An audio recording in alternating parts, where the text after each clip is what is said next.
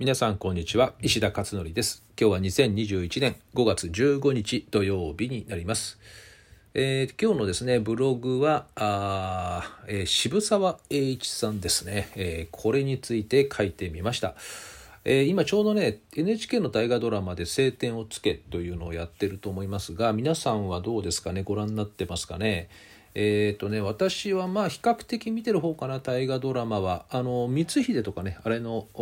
1個前のね、えー、光秀はあれはですね明智光秀は結構見てましたかね。また違ったね角度でね描かれていてっていうことで。ただ歴史上の史実と違う部分がねやっぱり、えー、出てきちゃうんですよね。あの過去の部分がわからないとかね、まあ、文献が残ってないとかいうことに、えー、もよってですね。だからまあ脚本家の想像の域で書いてるっていうケースもああいう時代だとあると思うんですけど、まあ、渋沢栄一さんあたり幕末あたりっていうのはものすごい残ってるんですよね。手紙とかね、えー、書簡がたくさん残っていてですね。かなり、え、精度の高いことが分かっているって言われていてまあ渋沢栄一さん自体はえー、江戸から江戸時代からまあね生まれて明治大正昭和まで生きてますからね92歳だったかななんかね、えー、まですごく高齢で、えー、長生きされた方なんで、まあ、晩年いろんなところで講演会で喋ってますし、えー、写真とかね映像も残ったりもしてますよねだからかなりねあのいろいろその過去のことについても明らかになっているわけですよね。まあ、なのでこの NHK のドラマも結構ですね、えー、精度が高いというか事実に基づいて、えー、作られてるなっていうのがね分かりました。で実はねこの渋沢栄一さんって私も資本主義のまあ父とかねそれからまあたくさん大企業を作った特に東京湾湾岸にある大企業群なんていうのは全部渋沢栄一さんが作ったよねなんていう話はもう以前から聞いていたんだけれども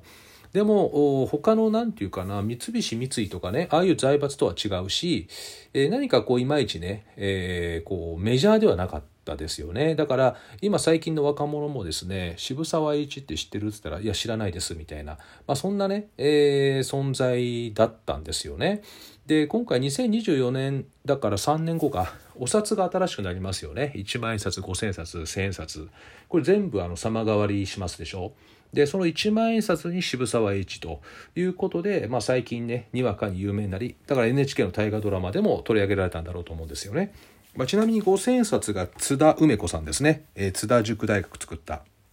であとは千円札が北里柴三郎さんですよね。えーまあ、北里大学もねありますしね、えーまあ、学問的な、まあ、お医者さんですけどね、えー、ということで様変わりするということになっていますさてさてそこでですねこのねあのまあ、あんまりね私はそんなにこうなんだろう歴史、まあ、歴史は歴史ですごく好きでね、あの特に幕末とか戦国時代とかあの辺りはもう相当あのもう読みまくってるしいろんな動画から何から見てるんで、えー、いろんな細かいこと知ってるんですけれどただあこうやってなんか特定の人物にですねすごくこう興味を惹かれて、えーまあ、研究までいかないけれども深くこうね学びたいなと思う人物ってあんまりいないんですよね。まあ、そういう中ですね今回結構この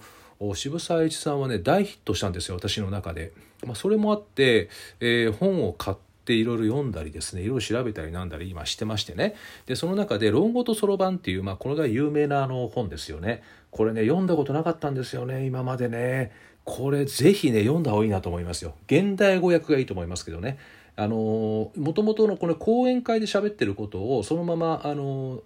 えー、っと誰が編纂したんか分かんないんだけどまああの側近の人たちかなんかがねこうまとめ上げたんですよねそれの本なんで要は喋ってる内容がまあ、そのままこうね、えー、文語体で書かれて表現されているとでも現代語に訳された本があるので、えー、これねこちらの方がすごく分かりやすいのでそれをぜひね読んでみたらいいんじゃないかなと思うんです。でこの本がね大正5年なんですね出版されてるのが。それで私はま教育関係が専門なんでその教育的視点でいろいろこう読んでたんですね。そしたらね結構面白いことが分かってきましてそれが今回のブログの内容なんですけどでこの本はですねあの、まあ、論語に基づくその商業を行うとかね、えー、いうことですごくこう斬新なねアイデアというかなあの考え方に基づいて要はただこう物を売りゃいいっていうだけの話ではなくやはりそこにはある種の道徳感みたいなものが必要でとかね、まあ、当時ね明治の初め頃っていうのは結構その商人の人たちって詐欺みたいのが多かったらしいんですよね。なので、まあ、なおさらねこういったあのー、なんだろうこの信用とか、ね、そういった言葉に基づく商売が必要だっていうことがすごくね唱えられていたみたいなんですね。まあ、その中でね、えー、この教育のね話なんですけどえー、っとねこの渋沢栄一さんねこれえー、っともともと埼玉のねあの血洗島というところで育って愛愛あの愛のこの染め物のその藍玉っていうのを作るまあいわば豪商で豪農ですよね、えー、の生まれですよね。でそこでねこれずっとね最初のことのあの過去のね様子とかこれまあドラマでもやってましたけどあとこの本の中にもね過去のこの渋沢栄一の子供の頃がどんなんだったかって書いてあるんですけどねこの人はねあのいわゆる地頭がもともといい子ですねおそらく。でえっ、とねその背景としては本が大好き書籍で本を読みながら溝に落っこったみたいな話も残ってるぐらいで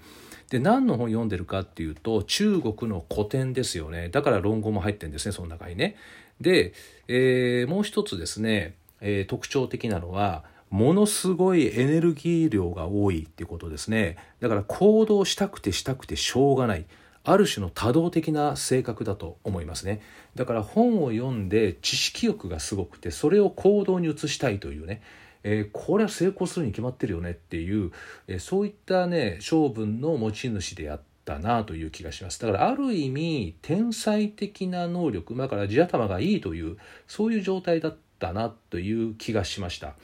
えー、っとねだからこのあの家庭内においてはですね2つ目にね家庭内においては父親が中国の古典に精通していたのでしょっちゅう父親から学んでんですよね。だからそこで哲学とかね人の道についてとか高い倫理観とかこういったものに対する、えー、学びがですね日常茶飯事であったということですよね。あとはまあ商業に関してはもともと商売あのね農家でもあるけれどもそれをあのまあ流通させてね、えー、しかもその一帯ではあの大きいあれですよね豪農ですからねだからそういった意味では商売的な感覚も相当あったんでしょうね。えー、だからまああの渋沢栄一さんがあの明治政府に入ってその後っていうのは結構会計とかやってましたもんね。だからそのそろばん勘定っていうのは相当長けていたんでしょうねおそらくね、まあ、そこにもってベースとなるのが哲学的な考え方とか倫理観とか道徳観っていう論語に基づく考え方という、まあ、これがねあったんだろうということです。それでねあの面白かったのがこの令和の時代ね今令和の時代じゃないですか。で渋沢栄一さんが生きた時代っていうのはもうほぼ明治ですよね。大半が。明治から大正。それでねこの大正5年に書かれているこの「論語とそろばん」の中でですよ。こんなこと書いてあるんですね。今の教育は知恵とか知識を身につけることばっかりに走ってしまって精神力を鍛える機会が乏しいとかね。それから、え、寺小屋ね。江戸時代の頃の寺小屋は自分の得意なことを学んでそれに向かってみんなが進むため10人十色の人材が育っていたと。えー、そうすると社会でそれぞれの居場所を確保してバランスが良いねこう社会ができていたんですよね。しかし明治に入ると知識ばっかりの頭でっかちが増えて皆が同じ場所に行こうとしてバランスが崩れてるっていうね。こういうことが書かれてると。えー、このね文章を読んでえ何これ今のことって思ったんですよね。で今まさにこんな感じじゃないですか。みんながみんな大学行くとかね。だからそうするとまたそあの大学卒業してなんかみんながみんなねこう同じような方向にベクトルが向いちゃってるというだからあ今みたいなこのコロナみたいなね状況になってくるとですね、えー、こう就職できないのがたくさん溢れていくみたいな。だけどそれぞれ自分が持ってる長所とかね、えー、才能だったりとかみんなバラバラだからその同じように会社員になる必要はなかったりするんですよね。でこれがおそらく江戸時代の発想だったんだろうと。でも明治に入るとなんかもうすでに、えー、この頭でっかちばっかりとか知識ばっかりとかっていうようなことをですね、えー、渋沢栄一さんが言ってると。いやこれねなんかすごい面白いなって思ったんですよね。うんだからやっぱりこういうのねこういうのをね読むと分かるのはいつの時代でもやっぱりね、まあ、特にこれからの時代ますますそうだと思うんですけどね長所をねやっぱり生かしてその自分の長所の世界で勝負していくと。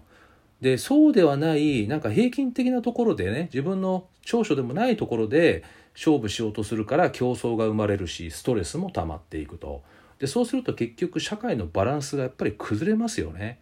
なんあのやっぱり死の交渉じゃないけれども今だってね一次産業二次産業三次産業さらに言うと四次産業っていうふうに今言われてる時代でやっぱりこうバランスよくねいろんなそれぞれみんな長所を持ってるわけだからそうすると大体長所を鳴らすとバランスよく社会ってねこう配合されていくと思うんですよね。適材適所的に。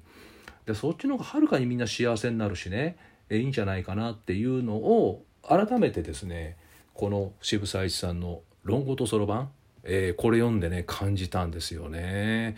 だからこれねあの結構私強烈に今感じててこれすごいなと思って。だから一万円札になんで今までなってなかったのっていうぐらいこの人はすごいなと、まあ、この人って言ったらもう失礼だけどね。もう大変な大人物ですからね。だからももっとねちょっと私もこの渋沢一さんをもっと研究していこうかなって今思っていて、えー、まあ、現地も行こうかなと思ってますけどねそのうちね、えー、埼玉県の血洗島とかね。なので、えー、まあ、こういった形でですね教育っていう視点から見てもすごく素晴らしい考え方もあるので、えー、またですねおいおいブログでもちょこちょことお話はしていこうかなと思っています。えー、ということで今日はですね、えこの渋沢栄一さんにまつわる、え明治の時代の教育と今って実はあんまり変わってないんじゃないのっていうテーマで、えお届けしました。ではまた明日お会いしましょう。